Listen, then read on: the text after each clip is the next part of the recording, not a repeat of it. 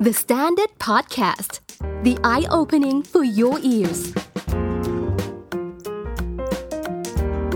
Health Hacker Podcast สำหรับคนที่อยากมีชีวิตที่ดี แต่ไม่มีเวลา เพื่อสร้าง Mindset สู่การมีสุขภาพดีอย่างยั่งยืน ปวดเมื่อย ตึง ร้าวหลัง จนลุกไม่สะดวก นั่งก็ไม่สบาย ยืนก็ไม่ค่อยได้ ถ้าคุณยังอายุน้อยแต่มีอาการเหล่านี้ก็เป็นไปได้ค่ะว่าคุณกำลังใช้ร่างกายหนักเกินไปอาการปวดหลังในวัยที่ยังอายุไม่มากเกิดจากอะไร และมีอะไรที่ต้องรู้บ้าง Health Hacker episode นี้แพนจะมาเล่าให้ฟังกันค่ะ สวัสดีค่ะ หมอแพนแพทย์หญิงสุภรัตน์ทวนวรัตน์ค่ะ เป็นหมอฟื้นฟู หรือหมอ rehab ที่จะพาให้ทุกคนมามีชีวิตที่ happy กันค่ะ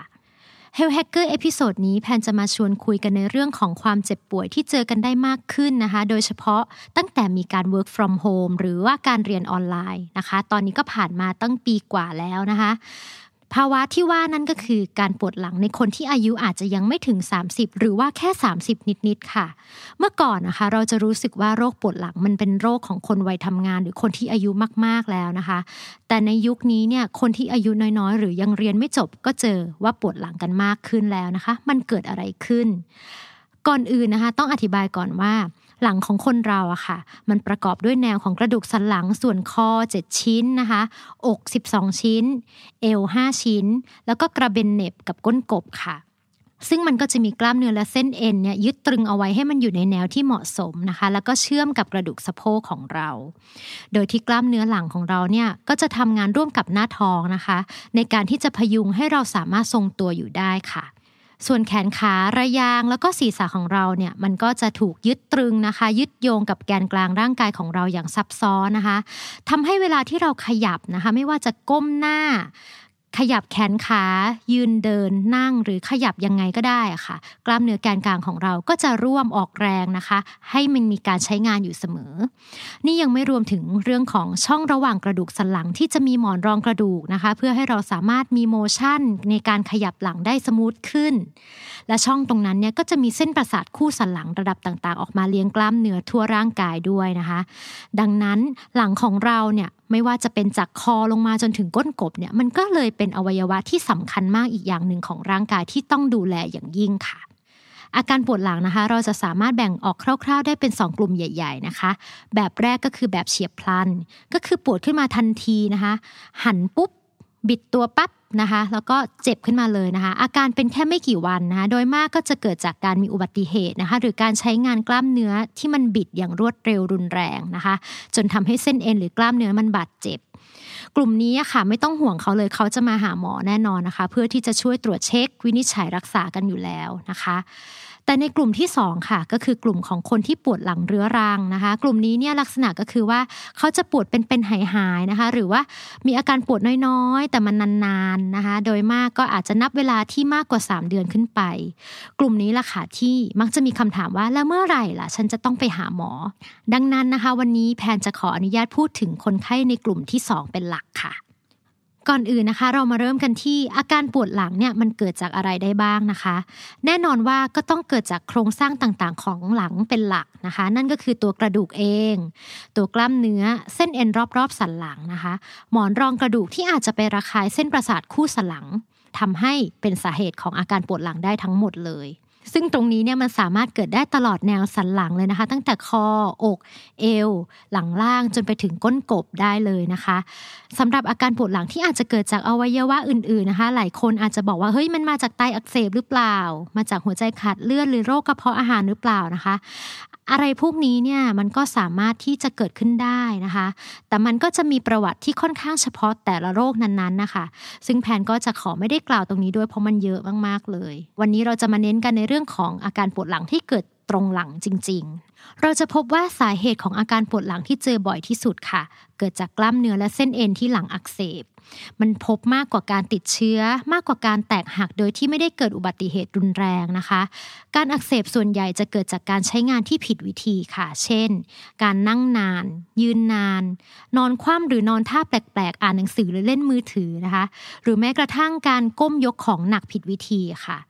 ซึ่งจริงๆ แล้วเนี่ยพวกนี้เนี่ยถ้า มันเกิดอาการขึ้นในเด็กหรือคนที่อายุน้อยค่ะ การฟื้นตัวของร่างกายเขาจะยังดีอยู่ทำให้เมื่อเกิดการอักเสบขึ้นเนี่ยมันก็จะหายเป็นปกติ ไม่ค่อยกลายเป็นการปวดหลังเรื้อรัง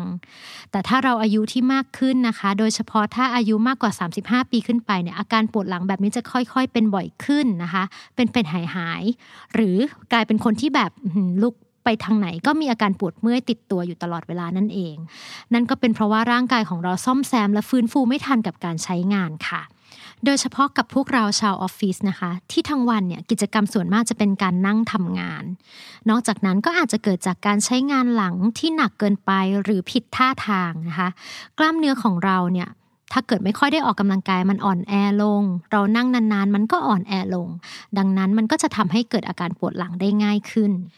อย่างที่บอกไปกันตอนต้นนะคะ ตอนนี้แพทย์และหมอทุกๆ คนเนี่ยก็เจอแบบเดียวกันเลยนะคะ นั่นก็คือเราเจอว่าคนที่ปวดหลังเป็นเป็นหายๆอะค่ะ ที่มาที่คลินิกหรือโรงพยาบาลเนี่ยเขามีอายุที่น้อยลงเรื่อยๆ โดยเฉพาะในกลุ่มนักศึกษานะคะ ที่มีอายุ 20 ต้นๆ ก็เริ่มมาขอทำกายภาพบำบัดกันมากขึ้นนะคะ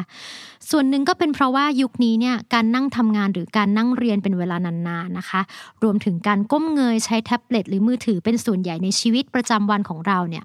มันทำให้กล้ามเนื้อหลังทำงานหนักมากกว่าปกติ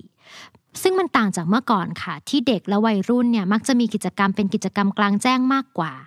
เมื่อหลังของเราทำงานหนักแล้วมันไม่ไหวนะคะ กล้ามเนื้อมันเริ่มอ่อนแรงลงแล้วเนี่ยกล้ามเนื้อส่วนอื่นอย่างเช่นสะโพกอะค่ะก็จะต้องมาช่วยทำงานหนักกันไปเป็นทอดทอดทอดทอดเลยนะคะ จนทำให้ระบบกล้ามเนื้อของร่างกายเนี่ยมันไม่สมดุล นอกจากจะทำให้ปวดหลังมากขึ้นแล้วนะคะ ก็อาจจะทำให้ลามไปที่สะโพก หรือส่วนอื่นๆ ของร่างกายด้วยก็ได้ค่ะ สาเหตุอื่นๆนะคะที่ทำให้กล้ามเนื้อหลังของเราทำงานมากขึ้นเนี่ยนอกเหนือจากการใช้งานก็คือ การที่เรามีน้ำหนักที่มากขึ้น หรืออ้วนลงพุงเยอะๆค่ะ ตรงนี้เนี่ยมันก็เป็นอีกหนึ่งสาเหตุนะคะที่ทำให้กระดูกสันหลังของเราเนี่ยโดยเฉพาะส่วนเอวและหลังล่างทำหน้าที่ในการรับน้ำหนักและพยุงไม่ให้หลังมันแอ่นจากพุงที่ถ่วงไปด้านหน้านั่นเองค่ะ หลายคนคงสงสัยนะคะว่าแล้วถ้าฉันยกกระเป๋าหนักตั้งแต่เด็กๆล่ะ หรือแบบที่เห็นในข่าวว่าเด็กๆ หิ้วกระเป๋าหนักไปโรงเรียน แล้วทำให้ปวดหลังนะคะ หรือว่าทำให้มีกระดูกคดอันนี้มันเป็นจริงไหมนะคะคำตอบก็คือว่าในเด็กๆ หรือคนที่อายุยังไม่มากเนี่ยการยกของหนักเนี่ยมันทำให้เกิดอาการปวดหลังจากการใช้งานได้นะคะ แต่มันไม่ได้ทำให้กระดูกสันหลังเนี่ยมันคดลง ยกเว้นแต่ว่าเขาจะมีกระดูกที่มันคดอยู่แล้ว แล้วก็ไม่รู้ตัวมาก่อน ไม่เคยรักษาเลยนะคะ ตรงนี้เนี่ยมันก็จะทำให้กล้ามเนื้อของเขาไม่แข็งแรง แล้วก็ทำให้เกิดอาการปวดจากการยกกระเป๋าหนักๆได้ แล้วเมื่อไหร่ล่ะเราถึงจะควรไปพบแพทย์เพื่อประเมินเรื่องการปวดหลังคำตอบก็คือเมื่อรู้สึกว่าอาการปวดหลังนั้น มันรบกวนชีวิตประจำวันของเราค่ะ ซึ่งจริง ๆ แล้วเนี่ยในแต่ละคนมันไม่เท่ากันนะคะ บางคนปวดนิดเดียวก็ไปหาหมอแล้ว อันนี้ก็ไม่ต้องคิดมากนะคะ แต่แพนอยากจะแนะนำว่ามันมีสัญญาณบางอย่างค่ะที่ถ้ามีอาการพวกนี้แล้วอะควรจะไปพบแพทย์ทันที อันนี้เนี่ยทางการแพทย์เขาจะเรียกว่าเป็น red flag sign นะคะ หรือเป็นสัญญาณธงแดงที่เตือนว่าการปวดเนี่ยมันไม่ธรรมดานะคะ นั่นก็คือ ถ้าคุณมีอาการปวดหลังค่ะ ร่วมกับน้ำหนักที่ลดโดยที่ไม่ได้ตั้งใจ อาจจะแบบหลายกิโลเลยนะคะห้ากิโลภายในหนึ่งเดือนอย่างเงี้ยนะคะไม่ได้ตั้งใจลดนะนะหรือมีอาการปวดหลังร่วมกับอาการเป็นไข้สูง อาการปวดนั้นมันเป็นมากจนนอนไม่ได้ หรือว่าต้องตื่นขึ้นมากลางดึก หรือบางคนนะคะเริ่มมีอาการปวดหลังร่วมกับการกลั้นปัสสาวะอุจจาระที่ผิดปกติ ในคนไข้ที่มีประวัติเป็นมะเร็ง ใช้ยาสเตียรอยเป็นเวลานาน หรือมีการใช้ยาเสพติดเข้าทางหลอดเลือดดำเป็นประจำนะคะ ถ้ามีอาการร่วมกับปวดหลังแล้วเนี่ยก็ควรจะมาพบแพทย์ทันทีค่ะ ตอนนี้ก็มาถึงในส่วนของการรักษาแล้วนะคะ เมื่อมาพบคุณหมอค่ะคุณหมอเขาก็จะพยายามแยกเอาโรคที่ไม่ใช่การปวดหลังจากกล้ามเนื้อออกไปก่อน ถ้าพบว่าการปวดนั้นมันมาจากกล้ามเนื้อนะคะ เราก็จะเข้าสู่การรักษา ซึ่งในวัยหนุ่มสาวหรือในผู้สูงอายุนะคะ ก็จะมีเป้าหมายในการรักษาเหมือนๆกันนะคะ นั่นก็คือ 1. เป้าหมายแรกคือการลดปวดค่ะ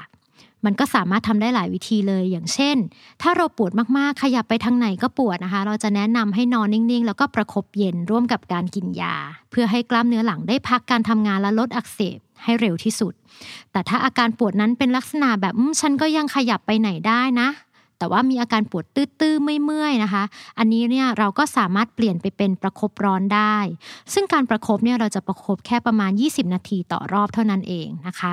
และนอกจากนั้นคุณหมอเขาอาจจะให้ไปทำกายภาพบำบัดไม่ว่าจะเป็นอัลตราซาวด์เลเซอร์ shockwave หรือฝังเข็ม ซึ่งมันก็จะมีข้อบ่งชี้แตกต่างกันไปในแต่ละรายค่ะ ถ้าสนใจก็ให้ไปปรึกษาแพทย์ก่อนที่จะเลือกทำค่ะ สำหรับเป้าหมายที่2นะคะนั่นก็คือหลังจากที่เราลดปวดแล้วเนี่ยเราก็จะให้โปรแกรมในการเสริมกล้ามเนื้อค่ะ ให้มันกลับมาสมดุลและมีสุขภาพที่ดี ซึ่งมันก็จะประกอบด้วยการยืดเหยียดกล้ามเนื้อ การสร้างความแข็งแรงของกล้ามเนื้อด้วยการเวทเทรนนิ่งแบบง่ายๆนะคะ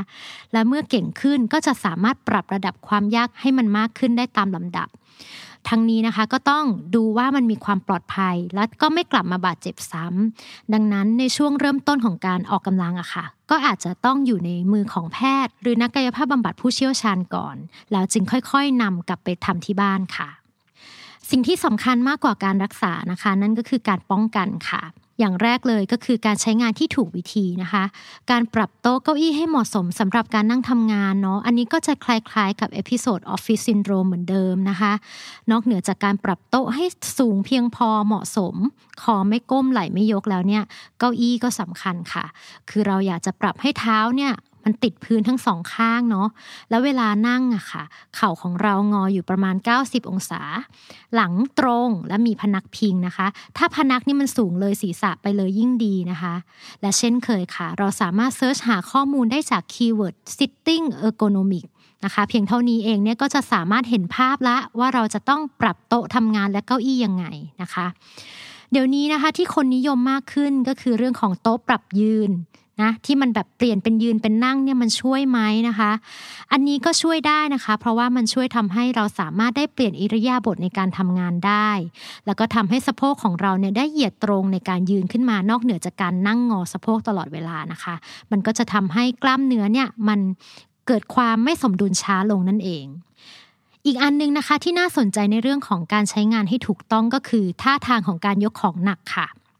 ท่าทางของการยกของหนักเนี่ยมันมีวิธีของมันอยู่นะคะ ก็คือว่าเราจะไม่ให้แบบก้มหลังงอหลังลงไปแล้วหยิบของเลยนะคะ แต่เราจะแนะนำให้งอเข่าลงไป แล้วก็หยิบของโดยที่ให้หลังเราตรงตลอดนะคะ แล้วก็ให้เกรงหน้าท้องเล็กน้อยก่อนที่จะยกของขึ้น แล้วก็กอดของเนี่ยให้แนบกับลำตัวให้มากที่สุดนะคะ มันก็จะทำให้หลังของเราทำงานน้อยลง แต่ถ้าเรายกไม่ขึ้นหรือยกไม่ไหวอะคะ่ะ ก็ไม่ต้องฝืนนะคะ ให้คนอื่นมายกแทนก็ได้นะคะ หลังของเราจะได้ไม่ต้องเจ็บค่ะ หลักการข้อที่ 2 ในการป้องกันอาการปวดหลังนะคะ ก็คือการขยับร่างกายให้บ่อยค่ะ ไม่อยู่ในท่าเดิมนานๆ ไม่ว่าจะเป็นการนั่งหรือการยืนนะคะ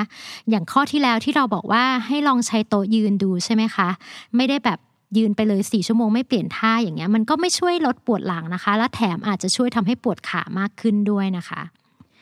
หลักการข้อที่ 3 ค่ะ ก็คือการยืดเหยียดกล้ามเนื้ออย่างเป็นประจำ โดยที่ถ้าเราพูดถึงอาการปวดหลังล่างนะคะ นอกเหนือจากกล้ามเนื้อหลังและหน้าท้องที่เราต้องยืดแล้วเนี่ย กล้ามเนื้อรอบๆสะโพกก็เป็นตัวหนึ่งที่สำคัญมากเลยนะคะ ไม่ว่าจะเป็นกล้ามเนื้อกลางหุบหรือเหยียดสะโพกนะคะ รวมถึงกล้ามเนื้อต้นขาเนี่ย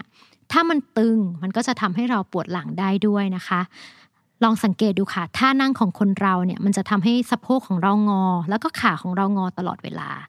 ดังนั้นถ้าเกิดว่ามันตึงเนี่ยมันก็จะทำให้หลังทำงานหนักมากขึ้นและปวดหลังนั่นเองค่ะ หลักการข้อที่4นะคะก็คือการออกกำลังเสริมความแข็งแรงของกล้ามเนื้อหลังนะคะ รวมถึงกล้ามเนื้อแกนกลางหลังตัวอื่นๆ อย่างเช่นหน้าท้องของเรานั่นเอง ยกตัวอย่างนะคะท่าที่เราเห็นกันทำกันบ่อยมากๆเลยนะคะ แล้วก็คุ้นเคยกันมากก็คือแพลงกิ้งนะคะ หลายคนบอกว่าอ้าวฉันไม่เคยทำเลยอะ่ะแล้วจะให้ไปแพลงแค่สิบวิก็ไม่ไหวแล้วนะคะ จริง ๆ ไม่เป็นไรค่ะ เราสามารถเริ่มด้วยท่าที่ง่ายกว่านั้นได้นะคะ อย่างเช่น เราสามารถทำในท่าเลกเรสหรือว่าให้ลองนอนหงายนะคะ แล้วก็ยกขาสองข้างขึ้นตรงๆนะคะ อันนี้ก็เป็นการออกกำลังกล้ามเนื้อท้องส่วนล่างเนาะส่วนอีกท่าหนึ่งก็คือท่า crunch นะคะ หรือการที่เรานอนหงายนะคะ ชันเข่าไว้นิดหน่อย แล้วยกลำตัวส่วนบนขึ้นนะคะ โดยที่ใช้กล้ามเนื้อหน้าท้องด้านบนในการยกนะ ไม่ต้องยกสูงเหมือน sit up นะคะ เพียงเท่านี้นะคะ ลองทำดูแค่ 10 ครั้งต่อเซตนะคะ ก็จะได้กล้ามเนื้อทั้งหน้าท้องบนและหน้าท้องล่างแล้ว ส่วนกล้ามเนื้อหลังเราก็สามารถทำได้ง่าย ๆ ด้วยการทำท่าซูเปอร์แมนค่ะ หรือเรานอนคว่ำบนเตียงนะคะ แล้วก็แอ่นหลังยกขึ้นนะคะ ยกแขนยกขาขึ้นทำสิบครั้งนะคะ ใน 3 เซตเพียงเท่านี้เนี่ยเราก็จะได้กล้ามเนื้อแกนกลางทั้งหมดไม่ว่าจะเป็นหลังและหน้าท้อง และนี่ก็เป็นแค่เพียงตัวอย่างเท่านั้นเองค่ะ ยังมีท่าอีกมากมายเลย ซึ่งสามารถไปปรึกษานักกายภาพหรือว่าเทรนเนอร์ได้เลย และสำหรับถ้าใครนะคะที่ยังไม่มีอาการปวดหลัง ถ้าออกกำลังกายเหล่านี้ค่ะ ไม่ว่าจะเป็นการยืดเหยียดหรือท่า weight training นะคะ ก็สามารถทำได้เองที่บ้านนะคะ โดยการอาจจะลองหาข้อมูลดูหรือว่าเซิร์ชคำว่า back pain exercise แล้วเริ่มทำได้นะคะ แนะนำว่าให้เริ่มทำท่าที่ง่ายก่อนแล้วทำทีละน้อยๆนะคะ แต่ถ้าใครนะคะที่มีอาการแล้ว หรือว่าไม่แน่ใจว่าฉันจะทำท่าถูกไหมอันนี้เนี่ยก็สามารถเดินมาขอคำแนะนำที่คุณหมอแล้วก็นักกายภาพบำบัดได้เลยค่ะ อีกหนึ่งคำถามนะคะที่สำคัญแล้วก็ยอดฮิตมาก ๆ เลยก็คือตัว back support หรือตัวที่รัดเอวพยุงหลังที่คนชอบใส่เวลาปวดอะคะ่ะ มันจะทำให้เราหายปวดหลังจริงไหมนะคะคำตอบก็คือมันช่วยได้ค่ะ ในกรณีที่เราใส่อย่างถูกตำแหน่งและถูกเวลา ซึ่งก็คือว่าหมอจะแนะนำให้ใส่เมื่อปวดเฉียบพลันนะคะ ตัวสปอร์ตเนี่ยมันจะช่วยในการพยุงและลดแรงกระทำต่อกล้ามเนื้อและโครงสร้างที่อักเสบ และที่สำคัญเนี่ยมันจะช่วยเตือนให้เราขยับตัวให้น้อยนะคะ เราจะได้พักหลังมากขึ้น แต่ถ้าเมื่อไรเราใส่ในช่วงที่ไม่ปวด หรือใส่ตลอดเวลาเนี่ยเป็นเวลานานๆ เป็นเดือนเป็นปีเนี่ยตัวนี้เนี่ยไม่ได้ทำให้เกิดประโยชน์อะไรเลยนะคะ แถมยังทำให้มีโอกาสปวดหลังมากขึ้นในระยะยาวด้วย เพราะการใส่เนี่ยค่ะมันจะทำให้ไป support ตัวกล้ามเนื้อหลังและหน้าท้องของเราทำให้เขาออกแรงน้อยลงนะคะ พอเวลาผ่านไปกล้ามเนื้อก็จะอ่อนแอลงค่ะทำให้เมื่อเราถอดเอาตัว support ออกเนี่ยกล้ามเนื้อมันไม่มีแรงในการพยุงตัวโครงสร้างหลังของเรา แล้วก็ทำให้ปวดมากขึ้นนั่นเอง ดังนั้นนะคะ ถ้าใครจะไปหา back support มาใส่ อย่าลืมใส่ให้ถูกวิธี แล้วก็ใส่เฉพาะเวลาจำเป็นเท่านั้นนะคะ เพราะว่าส่วนที่สำคัญกว่า back support ก็คือหลักการทั้ง 4 ข้อที่เราคุยกันไปเมื่อสักครู่นี้นั่นเอง โดยเฉพาะอย่างยิ่งถ้าใครเนี่ยยังอายุไม่มากนะคะ และยังสามารถออกกำลังกายเองได้แล้วก็ การออกกำลังกายอย่างถูกวิธี จะช่วยป้องกันไม่ให้อาการปวดหลังกลับมารบกวนเราอีกในระยะยาวค่ะ อาการปวดหลังนะคะ ต้องบอกเลยว่าเป็นอาการปวดที่ทรมานมากๆ เพราะจะทำให้คุณภาพชีวิตด้านต่างๆ ของเราย่ำแย่ลงนะคะ ทั้งการทำงาน การนอน การออกกำลังกาย เพราะฉะนั้นถ้าใครที่มีปัญหาแล้วก็อย่าปล่อยปละละเลยค่ะ อย่าลืมหลักการ 4 ข้อของเรานะคะก็คือ ใช้งานหลังให้ถูกวิธี ขยับตัวให้บ่อย ยืดเหยียดกล้ามเนื้อเป็นประจำและออกกำลังกายเสริมความแข็งแรงของกล้ามเนื้อแกนกลางเป็นประจำค่ะ ไม่ว่าคุณจะอายุมากหรืออายุน้อยนะคะ หลักการทั้ง 4 ข้อนี้ก็จะช่วยคุณได้เสมอ แต่ถ้ามันไม่ไหวจริง ๆนะคะ ก็ไม่ต้องฝืนค่ะ เดินมาปรึกษาหมอรีแฮบหรือว่าคุณหมอกระดูกได้เลย หมอยินดีช่วยเต็มที่ค่ะสุดท้ายนี้นะคะ ไม่ใช่แค่ตัวเราเองค่ะ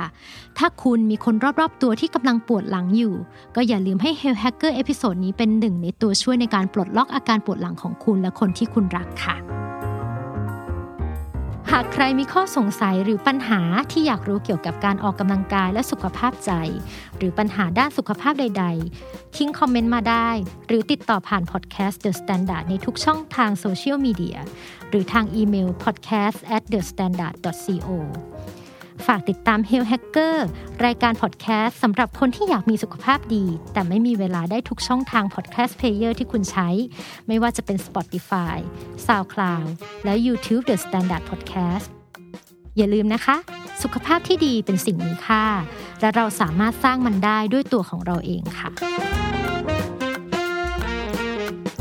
Health Hacker The Standard Podcast the eye-opening for your ears จากประสบการณ์ที่ได้เจอกับคนไข้มาในช่วง 5-6 ปีที่ผ่านมาเนี่ยนะคะแผนพบว่ามีคนที่จะมาปรึกษาแผนในเรื่องของอาการปวดคอ หน้ายื่น ไหลห่อ มากขึ้นเรื่อยๆ ซึ่งมันมักจะมาพร้อม ๆ กับประวัติเรื่องของการทำงานหน้าจอคอมพิวเตอร์ แล้วก็ใช้มือถือเป็นเวลานานๆค่ะ เพราะศีรษะของคนเราเนี่ยมันมีน้ำหนักเฉลี่ยถึง 5 กิโลกรัม ถ้าเราไม่ได้วางท่าทางในการใช้งานให้ดี ไม่ได้ทำให้มันแข็งแรงเพียงพอ กล้ามเนื้อของเราก็จะรับน้ำหนักไม่ไหว แล้วก็ทำให้ปวดค่ะ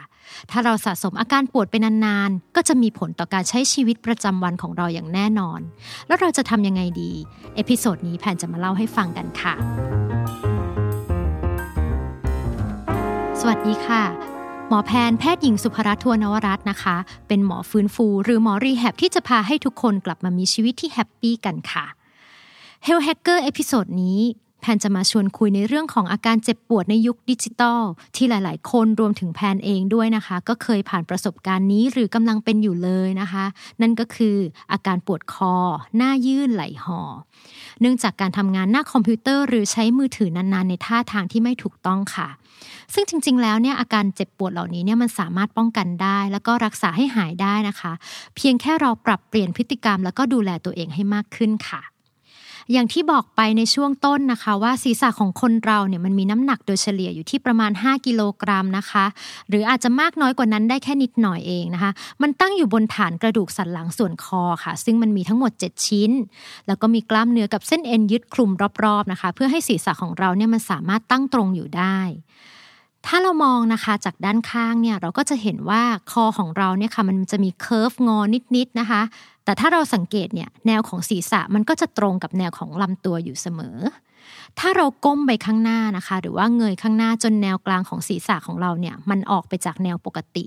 กล้ามเนื้อของเราก็จะทำหน้าที่ในการออกแรงค่ะ เพื่อดึงเพื่อพยุง ไม่ให้ศีรษะของเราเนี่ยมันหลุดออกไปนะคะ หรือว่าคอพับคออ่อนไปจนบาดเจ็บ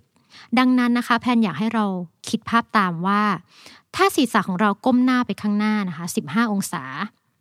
น้ำหนักของศีรษะเนี่ยที่กระทำต่อคอค่ะ จะเพิ่มจาก 5 กิโลเป็นราวๆ 12 กิโลเลยนะคะ และถ้าเราก้มลงมาอีกนะคะ จนถึง 30 องศา น้ำหนักที่คอจะต้องรับเนี่ยก็เพิ่มเป็น 20 กิโลกรัมได้เลยนะคะ คราวนี้มาลองคิดค่ะว่า เราที่ก้มเล่นมือถือ หรือพิมพ์งานอยู่ตลอดเวลาเนี่ยกล้ามเนื้อเส้นเอ็นและข้อต่อของคอเราจะต้องทำงานหนักขนาดไหน ถ้าเรายังเคยมีกล้ามเนื้อที่แข็งแรงอยู่บ้างนะคะ เราอาจจะแค่รู้สึกเมื่อยเมื่อยลาลานิดหน่อยนะคะ แต่ถ้าเราไม่เคยดูแลกล้ามเนื้อคอบ่ามาก่อนเลยค่ะ มันก็จะโอเวอร์โหลดแล้วก็เกิดการอักเสบขึ้นมาได้นะคะ เมื่ออักเสบเราก็จะปวดขึ้นมานั่นเองค่ะ คราวนี้นะคะ ถ้าเรามีอาการแล้วเรายังไม่แก้ไข เรายังอยู่ในท่าเดิมๆแบบนั้นอีกระยะหนึ่งอะค่ะ กล้ามเนื้อของเราที่ปกติเนี่ยมันจะมีความยาวนะคะ ความยาวความหดตัวเนี่ยที่มันเหมาะสมในการรักษาท่าทางต่างๆเนี่ยมันก็จะมีความเกรงและหย่อนผิดปกติไปค่ะ มันเกิดความไม่สมดุล มันทำให้โพสเจอร์ของเราเนี่ยเปลี่ยนไป จากที่ปกตินะคะ ตัวเราตรง คอเราตรง ก็จะกลายเป็นคนค้างยื่นไปข้างหน้านะคะ แล้วก็ไหล่ห่อขึ้นสะบักมันก็จะกางออก พอมาดูอีกทีอะค่ะ เราก็จะกลายเป็นคนที่นั่งงุ้มนะคะ หลังค่อมไปโดยปริยายเลย ซึ่งตามปกติเนี่ยเรามักจะไม่ค่อยรู้ตัวค่ะ แต่คนที่นั่งทำงานโต๊ะข้างๆ เราเนี่ยแหละที่จะเริ่มสังเกตแล้วมาบอกว่า เอ้ยทำไมช่วงนี้หลังค่อมจังนะคะ แล้วเราก็จะเริ่มเห็นแล้วว่า เออ มันมีผลจริง ๆ มาถึงตรงนี้เนี่ยแพนมั่นใจมากๆเลยว่าเพื่อนๆหลาย ๆ คนนะคะก็มีปัญหานี้นะคะ แล้วก็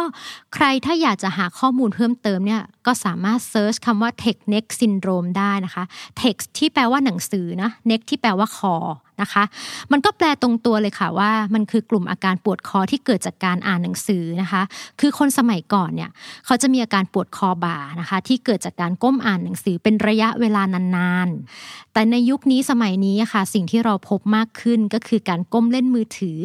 แท็บเล็ตนะคะหรือว่าก้มจิ้มคีย์บอร์ดหน้าคอมพิวเตอร์ แทนที่จะเป็นการอ่านหนังสือนะ ดังนั้นนะคะเคสที่มาหาแพนที่คลินิกเนี่ยโดยทั่วไปก็มักจะเป็นชาวออฟฟิศนะคะ หรือจะเป็นกลุ่มพ่อค้าแม่ค้าออนไลน์เนาะที่ทำงานหน้าคอมตลอดเวลา และที่สำคัญนะคะ อีกกลุ่มหนึ่งที่เพิ่มขึ้นอย่างชัดเจนก็คือกลุ่มนักเรียนนักศึกษาค่ะ ที่เขาต้องทำโปรเจกต์หามรุ่มหามค่ำนะคะ หรือว่าเรียนออนไลน์นะ หรือมีการใช้แท็บเล็ตหรือคอมพิวเตอร์เป็นเวลานานๆนั่นเองค่ะ อาการที่มาหาแพนบ่อยๆนะคะ ก็มีหลายระดับค่ะ เริ่มตั้งแต่ปวดคอบ่าเป็นเป็นหายหายนะกินยาแล้วก็หาย พอกลับไปทำงานอีกก็เป็นอีกนะคะ หรือถ้าหนักขึ้นอีกนิดนะคะก็คือ ปวดเยอะจนต้องกินแล้วก็นอนพักไปเลยนะคะ ที่หนักที่สุดก็คือเป็นมาก จนแบบปวดคอบ่าตลอดเวลานะคะ เริ่มรู้สึกปวดหัวมากๆ หรือบางคนค่ะรู้สึกว่าชา ชาเนี่ยลงมาที่แขนแล้วก็มือนะคะ จนบางครั้งก็รู้สึกว่าแขนเนี่ยมันไม่ค่อยมีแรง เนื่องจากอาการนี่มันมีความรุนแรงหลายระดับที่มันแตกต่างกันมากอะค่ะ คือถ้าไม่แน่ใจก็สามารถมาเจอหมอได้เลยนะคะ หมอจะได้ช่วยตรวจแล้วก็วินิจฉัย เพื่อวางแผนการรักษาได้ทันท่วงทีค่ะ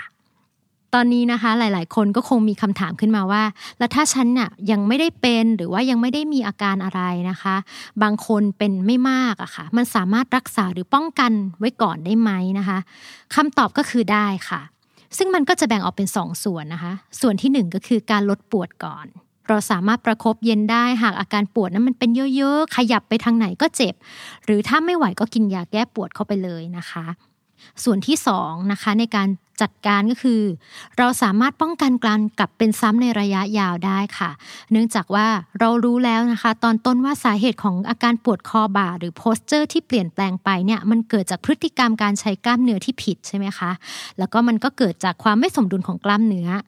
ดังนั้นนะคะเราก็เลยสามารถแก้ไขและป้องกันสภาวะเหล่านี้ได้ โดยการที่ไปแก้ไขที่จุดเริ่มต้นเอง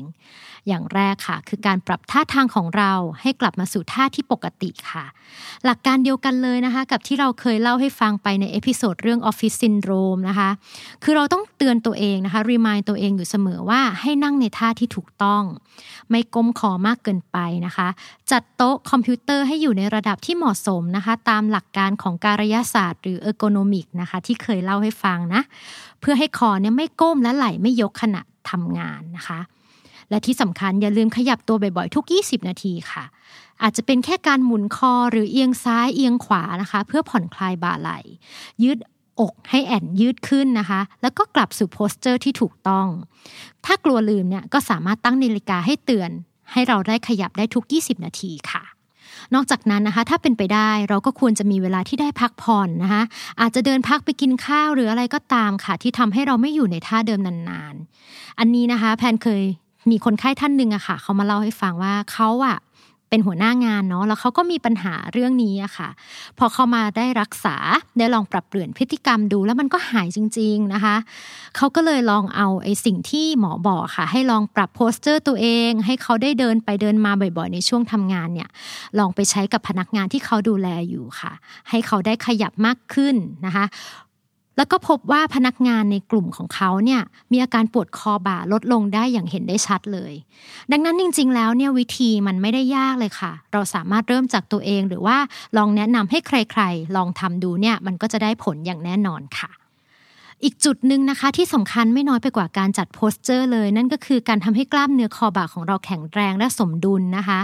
เราจะมาเริ่มที่การยืดกล้ามเนื้อรอบคอบ่ากันก่อน ซึ่งท่าทางนั้นก็ไม่ต่างไปจากท่า basic ของชาวออฟฟิศเลย อย่างเช่น การใช้มือขวาเนี่ยอ้อมไปจับที่หน้าผากทางด้านซ้ายใช่ไหมคะแล้วก็ออกแรงดันยืดกล้ามเนื้อกลับมาทางขวา เพื่อให้กล้ามเนื้อคอบ่าเนี่ยมันได้ยืดออกค่ะส่วนอีกท่าหนึ่งที่อยากจะให้ทำนะคะก็คือการยืดกล้ามเนื้ออก มันสามารถทำได้โดยการแอ่นอกขึ้นนะคะแล้วก็ดันไหล่ของตัวเองเนี่ยไปทางด้านหลัง หรือว่าทางพนักเก้าอี้นะคะ แค่นี้เนี่ยหน้าอกของเราก็จะผายขึ้นนะคะ ก็จะทำให้คอของเราเนี่ยตั้งตรงได้เหมือนเดิมค่ะ ตรงนี้เนี่ยแพนอาจจะขอไม่ได้ลงรายละเอียดเยอะมากนะคะ เพื่อนๆ สามารถไปหาข้อมูลได้ในอินเทอร์เน็ตเช่นกัน ด้วย keyword ที่ว่า office syndrome stretching นั่นเองนะคะ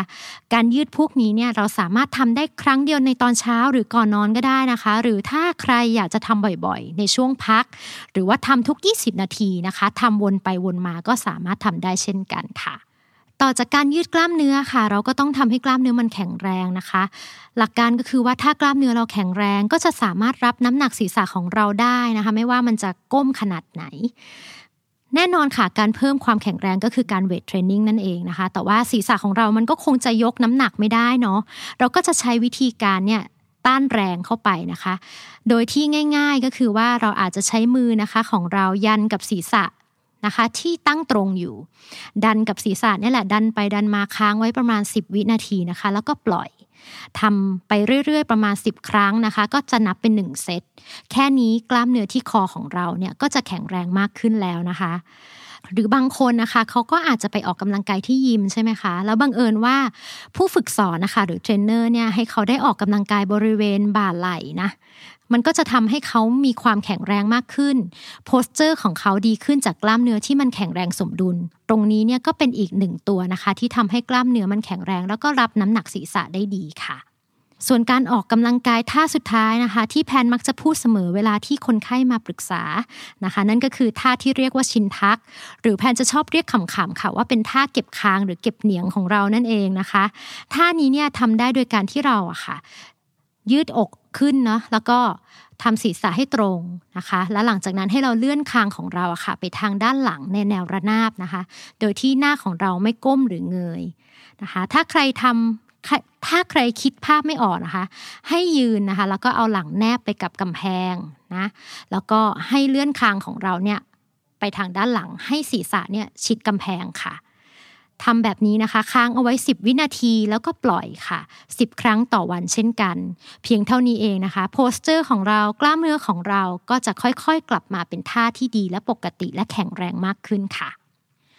สิ่งสำคัญนะคะ ก่อนที่เราจะเริ่มออกกำลังกายทั้งหมด ไม่ว่าจะเป็นการยืดกล้ามเนื้อ การเวทเทรนนิ่งหรือว่าจะทำชินทักนะคะ เราจะเริ่มทำเมื่ออาการปวดของเราเนี่ยทุเลาลงแล้วนะคะ เราจะไม่ทำตอนที่ปวดเยอะ ๆ หรือขยับแล้วยังเจ็บอยู่นะคะ เพราะว่ามันอาจจะทำให้มีการอักเสบมากขึ้น บาดเจ็บมากขึ้นได้ ถ้าเราอยู่ในช่วงที่มันปวดมากๆเนี่ยแนะนำว่าให้นอนพักไปเลย หรือว่าประครบเย็นแล้วก็กินยาได้ค่ะ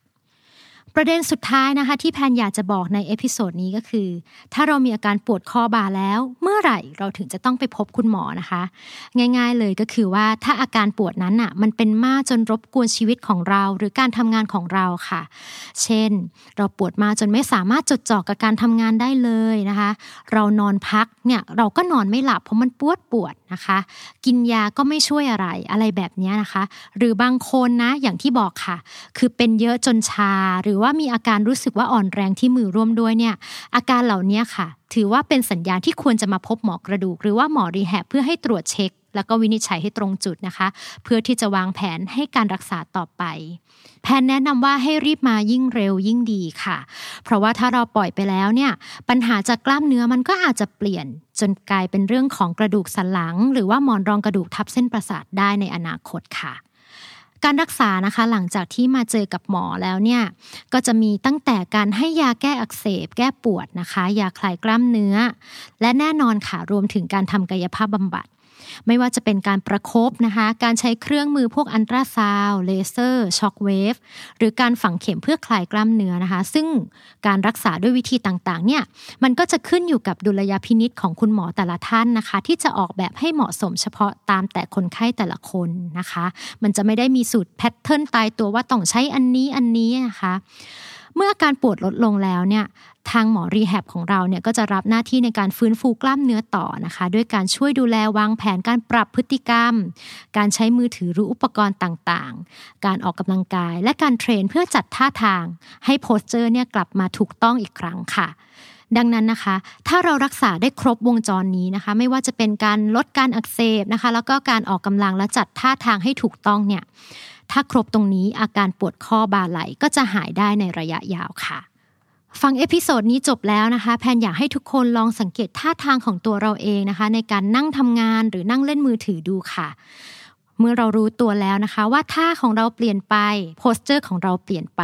ก็ให้กลับมาอยู่ในท่าทางที่ถูกต้องเหมาะสม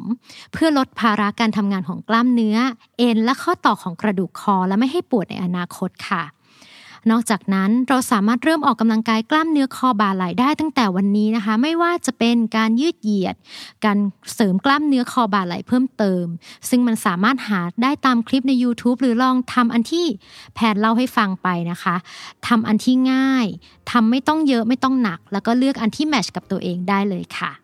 แน่นอนค่ะว่าทุกการเริ่มต้นนะคะมันจะยากเสมอ แต่ถ้าอยากหายไม่อยากเป็นหนักนะคะ ก็ต้องทดลองเริ่มดูก่อน ทุกวันนี้แพนเองก็พยายามเตือนตัวเองให้ทำอยู่ทุกวันเช่นกันค่ะ ดังนั้นไม่ใช่แค่คุณคนเดียวที่มีปัญหาแพนเองก็เหมือนกัน ดังนั้นเรามาพยายามด้วยกันดูนะคะ หากใครมีข้อสงสัยหรือปัญหาที่อยากรู้เกี่ยวกับการออกกำลังกายและสุขภาพใจ หรือปัญหาด้านสุขภาพใด ๆ ทิ้งคอมเมนต์มาได้ หรือติดต่อผ่านพอดแคสต์ The Standard ในทุกช่องทางโซเชียลมีเดีย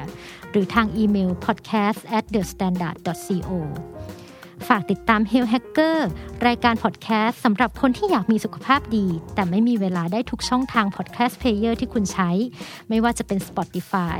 SoundCloud และ YouTube The Standard Podcast อย่าลืมนะคะ สุขภาพที่ดีเป็นสิ่งมีค่า และเราสามารถสร้างมันได้ด้วยตัวของเราเองค่ะ Health Hacker The Standard Podcast the eye-opening for your ears คุณผู้ฟังกำลังประสบปัญหาเหล่านี้อยู่ไหมคะ อายุน้อยแต่เริ่มปวดนิ้ว มือชา หรือเจ็บข้อมือ นั่นเป็นเพราะว่าเทรนด์การใช้ชีวิตยุคนี้ที่เราต้องเล่นมือถือหรือแท็บเล็ตตลอดเวลา ไถ news feed บ้างล่ะไต่ rank แชทกับเพื่อนชิง กดโค้ดลดราคาหรืออะไรก็แล้วแต่ค่ะ เมื่อสิ่งเหล่านี้ทุกอย่างมันถูกบรรจุเอาไว้ที่หน้าจอ แน่นอนว่าทั้งนิ้วมือของเราข้อมือของเรา จนไปถึงแขนแล้วก็ไหล่ก็ต้องทำงานหนักขึ้น จนกลายเป็นประสบการณ์ร่วมไปแล้วว่าคนในยุคดิจิตอลเนี่ยจะต้องเคยมีอาการปวดข้อมือ มือชาหรือนิ้วล็อกอะไรกันนะคะ Health Hacker จะมาเป็นตัวช่วยให้คุณคนที่อยากมีชีวิตที่ดีแต่ไม่มีเวลา เพื่อสร้าง mindset สู่การมีสุขภาพที่ดีอย่างยั่งยืนค่ะ สวัสดีค่ะ หมอแพนแพทย์หญิงสุภรัตน์ทวนวรัตน์นะคะ เป็นหมอฟื้นฟู หรือหมอ rehab ที่จะพาทุกคนให้มามีชีวิตที่ happy กันค่ะ เหมือนที่กล่าวไปแล้วนะคะ หลายคนเนี่ยเริ่มมีปัญหาว่าปวดมือเนาะปวดนิ้วหรือแม้กระทั่งชามือ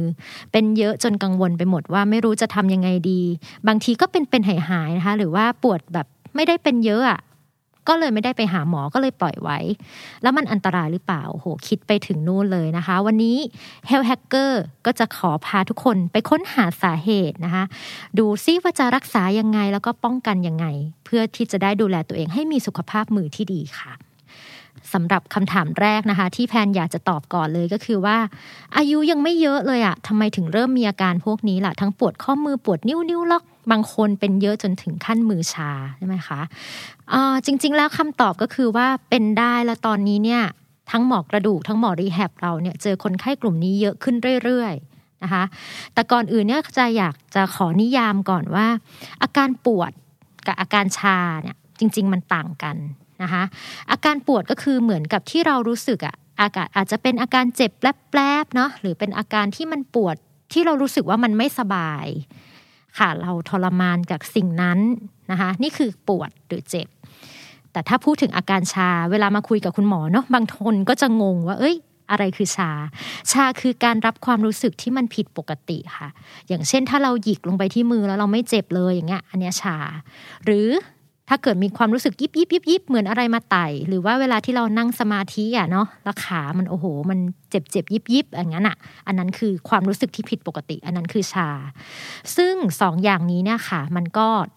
จริง ๆ แล้วการรักษาเนี่ยอาจจะต่างกัน ดังนั้นนะคะ วันนี้เดี๋ยวเราจะมาพูดถึงอาการของอาการเจ็บมือหรือปวดข้อมือก่อน ส่วนอาการชาเนี่ยเดี๋ยวไว้เราไปคุยกันในอีก EP หนึ่งนะคะ คราวนี้กลับมาที่คำถามของเรานะคะ ว่าทำไมอายุยังไม่เยอะเป็นได้หรอ เป็นได้ค่ะ เพราะว่าตอนนี้วิถีชีวิตของเราเนี่ย ทุกคนใช้เวลาอยู่กับมือถือแล้วก็แท็บเล็ตเนี่ยต่อวันนานมากๆเลย โดยที่เมื่อต้นปี 2021 ที่ผ่านมาเนี่ยนะคะ ก็มีทางฮุดสุดเนาะได้รายงานข้อมูลเกี่ยวกับการสำรวจนะคะ ว่าคนไทยอะในช่วงอายุ 16 ถึง 64 ปี เราใช้เวลาท่องโลกอินเทอร์เน็ตวันหนึ่งถึง 8 ชั่วโมงเลยนะคะ โดยพบว่าเป็นการใช้จากมือถือเนี่ยเป็นถึงวันละ 5 ชั่วโมงกว่าเลยนะคะพฤติกรรมเหล่านี้เนี่ยที่มันเปลี่ยนไปจากเดิมที่เรามีกิจกรรมอื่นๆนะคะก็มาอยู่ที่หน้ามือถือ มันก็ทำให้เกิดอาการปวดหรืออักเสบ หรือบางคนถึงขั้นผิดรูปของข้อมือได้เลย เพราะว่ามือของเราเนี่ยทำงานหนักแล้วก็รับน้ำหนักของการถือแท็บเล็ตถือมือถือไว้ตลอด นะคะและยิ่งไปกว่านั้นเนี่ยในตอนนี้เนาะยุคโควิด ของเราเด็กๆนะคะเริ่มเข้าถึงอุปกรณ์เหล่านี้มากขึ้น โดยเฉพาะผ่านการเรียนออนไลน์นะคะซึ่งในเด็กเนี่ยเราทราบกันอยู่แล้วว่าโครงสร้างต่างๆ ของข้อมือและกระดูกเนี่ยมันยังไม่สมบูรณ์ มันยังเจริญเติบโตไม่เต็มที่อะมันก็เลยทำให้เด็กหลาย ๆ คนก็มีปัญหาเรื่องนี้เหมือนกัน ตัวอย่างนะคะที่หมออยากจะยกตัวอย่างก็คือว่าในหนุ่มสาวที่เจอบ่อยๆ แล้วเข้ามาเจอรีแฮบเนี่ยก็คือคนไข้นิ้วล็อกเนาะ นิวล็อกเนี่ยจริง ๆ แล้วเนี่ยมันมักจะเจอในคนที่อายุสัก 30-40 ขึ้นไปละแต่เดี๋ยวนี้มันเจอในคนที่อายุน้อยลงนะคะนิวล็อกมันเกิดจากการอักเสบของเยื่อหุ้มเอ็นนะคะของนิ้ว ถ้าเกิดว่าเรามีการกำนะคะหรือจับหยิบจับอะไรนานๆอะค่ะมันก็สามารถกระตุ้นทำให้เกิดการอักเสบได้แล้วก็ล็อกเลยนะคะ นิ้วขยับไม่ค่อยได้นะบางคนต้องใช้นิ้วอีกนิ้วหนึ่งง้างออกมานะคะ อีกอันนึงที่เจอบ่อยก็คือการอาการของการปวดนิ้วโป้งเนาะปวดตรงโคนนะคะ หรือว่าบางคนก็รู้ชื่อเลย เพราะว่าเคยมีประสบการณ์เนาะปวดโคนนิ้วโป้งแบบเดือกระแวงนะคะ พวกนี้ก็เกิดจากปลอกหุ้มเอ็นของนิ้วโป้งอักเสบเหมือนกัน ลองคิดภาพตามนะคะ เราถือมือถือไว้ที่มือเดียว เราอยากจะแชทนิ้วไหนแล้วก็นิ้วโป้งนี่แหละ ขยับไปขยับมาอยู่ในมุมนั้นนะคะ เยอะขึ้นเรื่อยๆเยอะขึ้นเรื่อยๆวันหนึ่งแชททั้งวันไม่ได้หยุดเลยนะคะ เมื่อเราขยับเยอะ มันก็เกิดการอักเสบขึ้นมาได้นะคะ หรืออีกกลุ่มหนึ่งก็คือที่เราเจอบ่อยๆนะคะเดี๋ยวนี้นะคะมีการบัญญัติศัพท์ใหม่หรือเขาเรียกว่า smartphone finger นะตัวนี้เนี่ยมันก็จะเกิดจากนิ้วที่เราใช้งานเยอะนะคะโดยเฉพาะนิ้วก้อย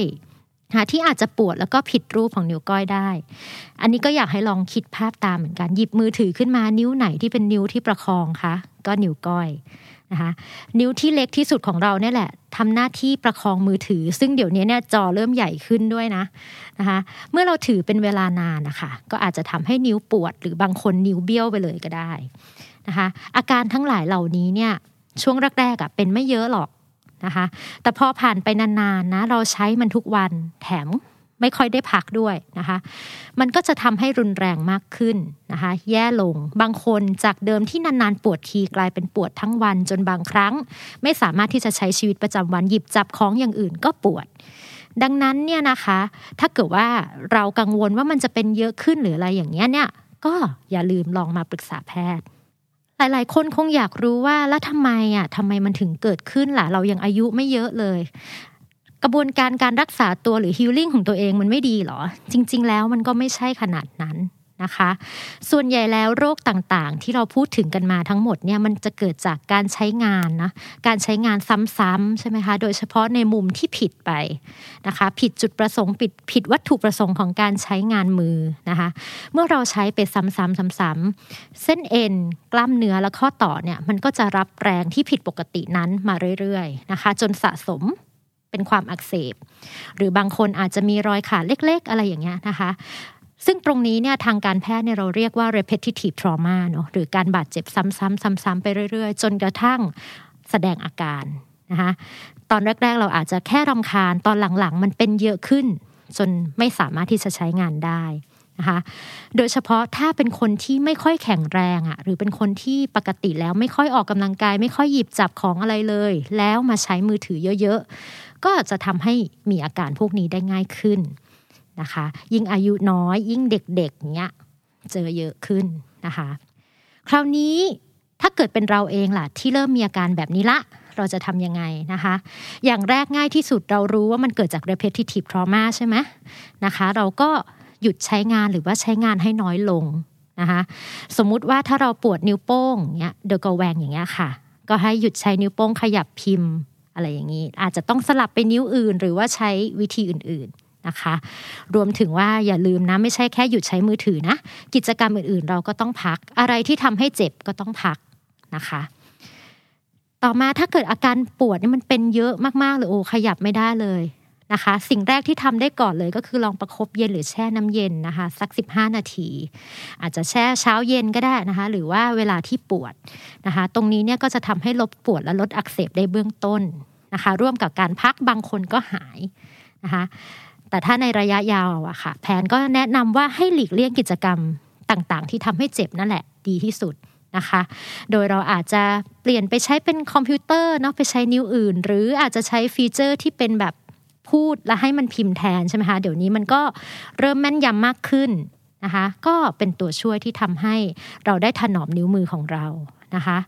และสุดท้ายถ้าเกิดว่ารักษาด้วยตัวเองทั้งหมดทั้งปวงเนี่ยแล้วมันไม่ดีเลยอะ่ะแล้วมันรบกวนการใช้ชีวิตประจำวันมากทำงานไม่ได้ใส่เสื้อผ้าไม่ได้ ก็อย่าลืมไปปรึกษานะคะ จะไปปรึกษาที่หมอรีแฮบก็ได้ หรือเป็นที่คุณหมอกระดูกก็ได้นะคะ เพื่อที่จะได้ให้การรักษาตามกระบวนการเนาะอย่าปล่อยไว้นานค่ะ ไม่อย่างนั้นเนี่ยมันจะเรื้อรังและรักษายาก คราวนี้ถ้าฉันยังไม่เคยเป็นอะฉันกลัวว่าจะเป็นเราจะป้องกันมันไว้ก่อนได้ยังไง กลับไปที่กลไกค่ะ มันเกิดจากการบาดเจ็บซ้ำๆดังนั้นเราก็เลยต้องปรับพฤติการการใช้มือถือของเราก่อน นะคะอาจจะต้องใช้เรื่องของมือถือเนี่ยอาจจะต้องน้ำหนักเบาลง ใช้เขาให้น้อยลงนะคะใช้แฮนด์ฟรีมากขึ้น เน้นในเรื่องของการพูดมากกว่าการพิมพ์นะคะหรืออย่างที่บอกไปฟังก์ชันที่บอกว่าพูดแล้วพิมพ์ออกมาเป็นคำให้เลยอย่างเงี้ยตัวเนี้ยดีนะคะในกรณีที่มันเลี่ยงไม่ได้จริงๆอะอาจจะต้องแบบเปลี่ยนไปเปลี่ยนมาสลับกับคอมพิวเตอร์บ้าง สลับกับนิ้วอื่นบ้างนะคะ เพื่อให้ได้มีการพักเนาะใช้ให้น้อยที่สุด นะคะ แล้วก็ถ้ามันจำเป็นจริง ๆ ก็เปลี่ยนท่านะคะ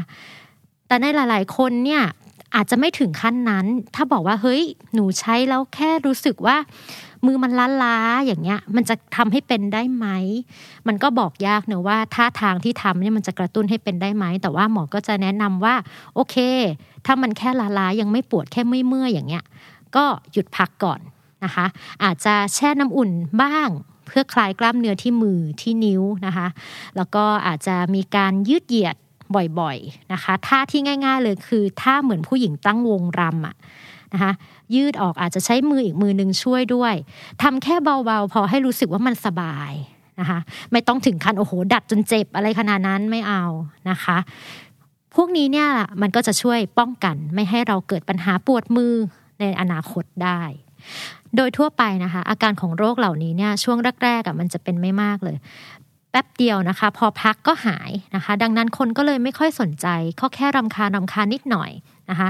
แต่หากไม่ได้รับการรักษาเนี่ยมันก็มักจะแย่ลงค่ะ แล้วก็ทำให้ปวดทรมานมากขึ้น บางคนอาจจะปวดไปทั้งมือหรือว่าชาไปถึงปลายนิ้วเลยก็ได้ทำให้มีผลต่อการใช้ชีวิตประจำวันนะคะ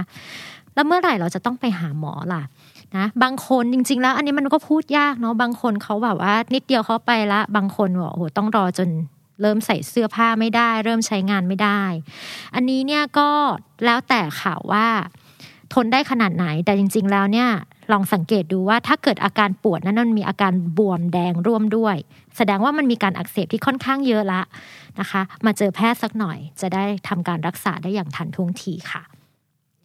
และทั้งหมดที่พูดมาเนี่ยค่ะก็เป็นทริคง่าย ๆ ที่ทุกคนสามารถนำไปปฏิบัติกันได้นะคะ เริ่มต้นจากการสังเกตพฤติกรรมท่าทางของตัวเองนะคะ ว่าอยู่ในกลุ่มเสี่ยงหรือเปล่านะคะ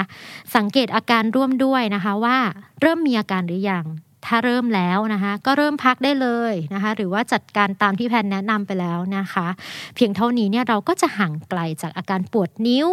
ปวดมือ นิ้วล็อกนะคะ แต่ถ้ามันไม่หายจริง ๆ ก็มาปรึกษาแพทย์ได้เลย อย่าลืมนะคะ ฟังกันแล้ววันนี้กลับไปสำรวจตัวเองเยอะๆ อย่าไต่แรงเพลิน อย่าแชทเพลินนะคะ ขยับยืดเหยียดบ่อยๆ แล้วก็พักการใช้งานนะคะ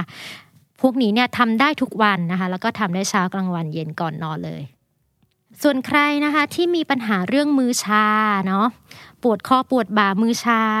เยอะนะคะ เดี๋ยวเราจะมีพูดถึงใน episode ถัดๆไปนะคะ สำหรับวันนี้นะคะ ถ้าใครมีข้อสงสัยและปัญหาอื่น ๆ ที่อยากรู้นะคะ เกี่ยวกับการออกกำลังกายเกี่ยวกับสุขภาพใจหรือปัญหาด้านสุขภาพใด ๆ ก็ทิ้งคอมเมนต์มาได้นะคะ หรือจะติดต่อผ่านพอดแคสต์ The Standard ในทุกช่องทางโซเชียลมีเดียหรือในอีเมล podcast at the standard co ค่ะ หากใครมีข้อสงสัยหรือปัญหาที่อยากรู้เกี่ยวกับการออกกำลังกายและสุขภาพใจ หรือปัญหาด้านสุขภาพใด ๆ ทิ้งคอมเมนต์มาได้ หรือติดต่อผ่านพอดแคสต์ The Standard ในทุกช่องทางโซเชียลมีเดียหรือทางอีเมล podcast at the standard co ฝากติดตาม Health Hacker รายการพอดแคสต์สำหรับคนที่อยากมีสุขภาพดี แต่ไม่มีเวลาได้ทุกช่องทาง podcast player ที่คุณใช้ ไม่ว่าจะเป็น Spotify, SoundCloud และ YouTube The Standard Podcast อย่าลืมนะคะ สุขภาพที่ดีเป็นสิ่งมีค่า และเราสามารถสร้างมันได้ด้วยตัวของเราเองค่ะ Health Hacker The Standard Podcast The eye-opening for your ears ไมเกรนถือเป็นโรคยอดฮิตของชาวออฟฟิศ โดยที่หลายคนก็ประสบปัญหาว่าเป็นไมเกรนนี่แหละ แต่รักษาไม่หายสักที ปวดขึ้นมาทีไรใจจะขาด วันนี้เราจะมาไขปริศนาเพื่อค้นหาว่าสาเหตุของมันคืออะไร และเราจะจัดการกับมันยังไงค่ะ สวัสดีค่ะ หมอแพน แพทย์หญิงสุภรัตน์ทวนนวรัตน์นะคะ เป็นหมอฟื้นฟูหรือหมอรีแฮบที่จะพาทุกคนให้มามีชีวิตที่แฮปปี้ด้วยกันค่ะ อย่างที่กล่าวไปในช่วงแรกนะคะ ว่าปัญหาไมเกรนเนี่ยถือเป็นปัญหาใหญ่แล้วก็พบได้บ่อยมากนะคะ โดยเฉพาะในหนุ่มสาววัยทำงานนะคะ หมอเองก็เคยมีปัญหานี้เหมือนกัน นะคะ ซึ่งถ้ามีอาการขึ้นมาครั้งหนึ่งเนี่ยเราจะรู้เลยค่ะว่าโอ้โหมันรบกวนการใช้ชีวิตมากเลย สมมุติว่าทำงานค้างอยู่นี่ก็คือทำงานต่อไม่ได้เลยนะคะ หลายคนนะคะก็เป็นแล้วก็ไปหาหมอเนาะหามาแต่ละที่โอ้โหตั้งหลายที่เสียเงินไปตั้งเยอะก็ยังไม่หายสักที วันนี้ Health Hacker นะคะ ก็จะมาเล่าให้ฟังค่ะว่าไมเกรนนี่คืออะไร แล้วเราจะจัดการกับมันได้ยังไง ก่อนอื่นนะคะ เรามาทำความรู้จักกันก่อนว่าไมเกรนคืออะไรนะคะ ไมเกรนคืออาการปวดศีรษะแบบหนึ่งนะคะ ที่เป็นแบบเรื้อรังเนาะมันเกิดจากสารเคมีในสมองบางอย่างค่ะ ที่ทำให้หลอดเลือดในสมองนี่มีการบีบและคลายตัวค่อนข้างมากกว่าปกตินะคะซึ่งตรงนี้เนี่ยต้องบอกก่อนว่ามันไม่ได้เกี่ยวอะไรกับเรื่องหลอดเลือดสมองตีบหรือแตกนะคะ ดังนั้นถ้าใครกังวลเรื่องนี้อยู่ก็สบายใจได้เลยนะคะ สาเหตุของไมเกรนนะคะ มันก็ยังไม่ชัดเจนนะคะ แต่ว่ามันก็จะ มีสิ่งที่กระตุ้นทำให้เป็นได้นะคะ หลายคนอาจจะมีอาการตอนที่อยู่ในที่ที่แสงจ้ามากๆ หรือว่าร้อนมากๆนะคะ ก็ทำให้เป็นเนาะบางคนไปดื่มเครื่องดื่มที่มีแอลกอฮอล์หรือมีคาเฟอีนเยอะๆ ก็ทำให้เป็นได้ ผู้หญิงที่มีรอบเดือน หรือบางคนที่กินยาคุมกำเนิดบางชนิดนะคะ ก็สามารถกระตุ้นทำให้เป็นได้เหมือนกัน และที่สำคัญที่สุดอันนี้ทุกคนทราบอยู่แล้วนะคะ ความเครียดแล้วก็การที่พักผ่อนน้อยเนี่ยปวดศีรษะไมเกรนก็มาเยือนทุกที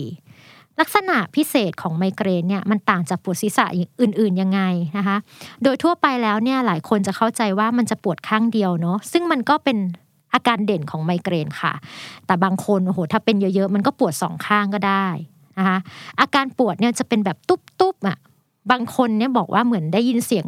ตุ๊บๆอยู่ที่ข้างขมับเลยนะคะ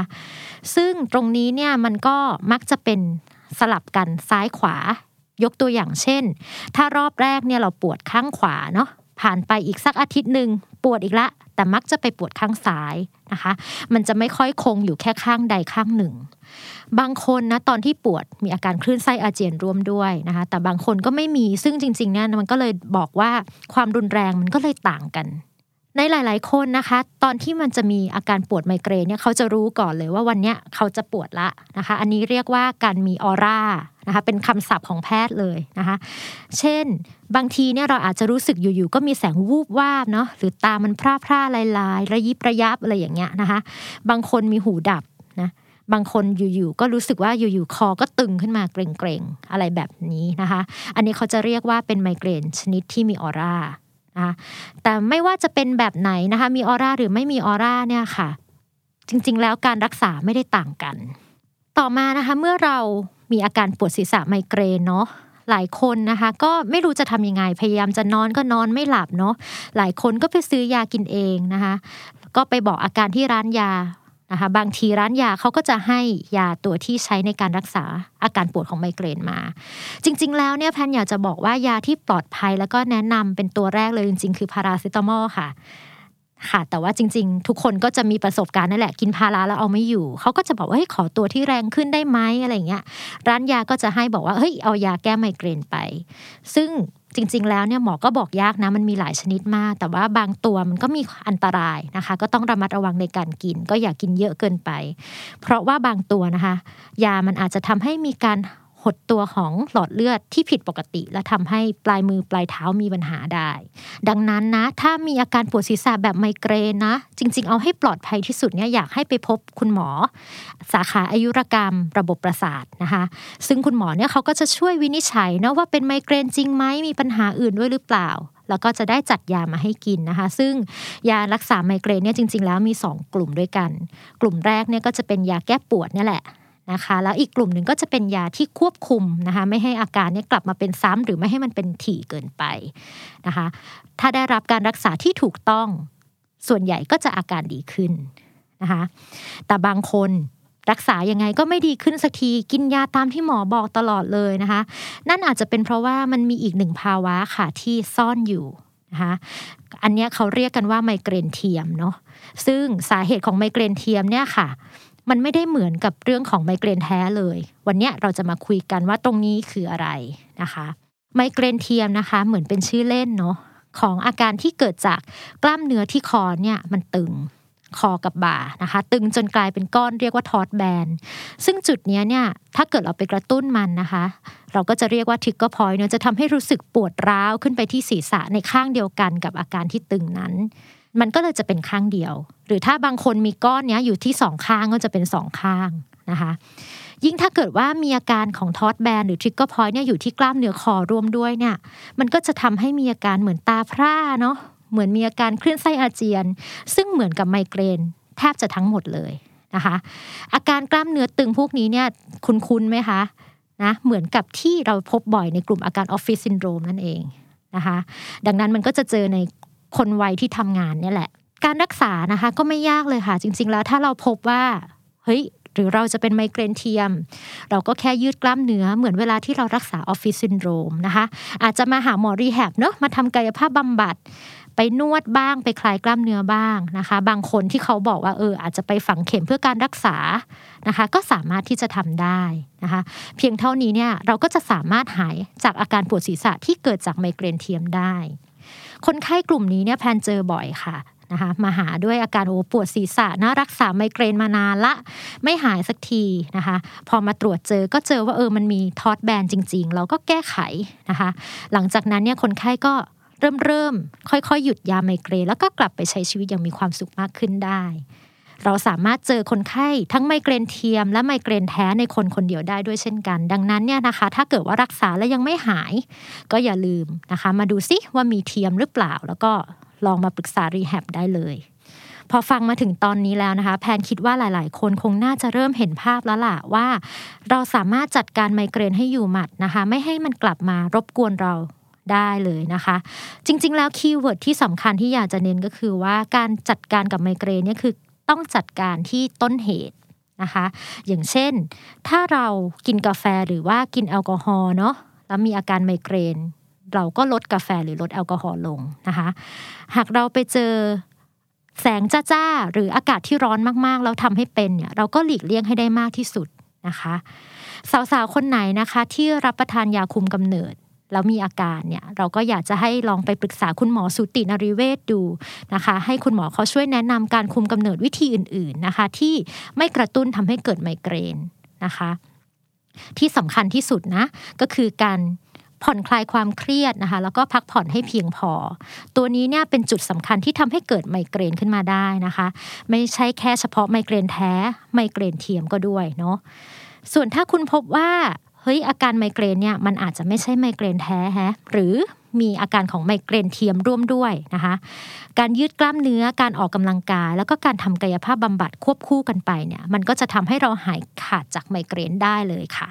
และทั้งหมดนี้นะคะ ก็เป็น trick ที่ทุกคนสามารถนำไปปฏิบัติใช้ได้เลยนะคะ เริ่มต้นจากการสังเกตอาการของตัวเองนะคะ รวมถึงหาปัจจัยหรือสัญญาณที่บอกเหตุที่เกี่ยวข้อง นะคะ อย่าลืมว่า keyword ของการจัดการไมเกรนก็คือการหาสาเหตุและแก้ไขนะคะบางคนก็อาจจะต้องไปวางแผนร่วมกับคุณหมอนะคะ ไม่ว่าจะเป็นคุณหมอระบบประสาท หรือว่าหมอ rehab นะคะเพื่อที่ให้ได้ผลการรักษาที่ดีที่สุดแล้วก็ยั่งยืนที่สุดนะคะอย่าเพิ่งคิดว่าโรคนี้จะอยู่กับเราไปตลอดนะเราสามารถจัดการกับมันได้เองนะคะ เพียงแค่ลองทำตามคำแนะนำที่ได้พูดไปทั้งหมดนี้ค่ะ แล้วชีวิตของเราก็จะกลับมา happy อีกครั้ง หากใครมีข้อสงสัยหรือปัญหาที่อยากรู้เกี่ยวกับการออกกำลังกายและสุขภาพใจ หรือปัญหาด้านสุขภาพใด ๆ ทิ้งคอมเมนต์มาได้ หรือติดต่อผ่านพอดแคสต์ The Standard ในทุกช่องทางโซเชียลมีเดียหรือทางอีเมล podcast at the standard co ฝากติดตาม Health Hacker รายการพอดแคสต์สำหรับคนที่อยากมีสุขภาพดี แต่ไม่มีเวลาได้ทุกช่องทาง podcast player ที่คุณใช้ ไม่ว่าจะเป็น Spotify, SoundCloud และ YouTube The Standard Podcast อย่าลืมนะคะ สุขภาพที่ดีเป็นสิ่งมีค่า และเราสามารถสร้างมันได้ด้วยตัวของเราเองค่ะ Health Hacker The Standard Podcast Eye Opening for Your Ears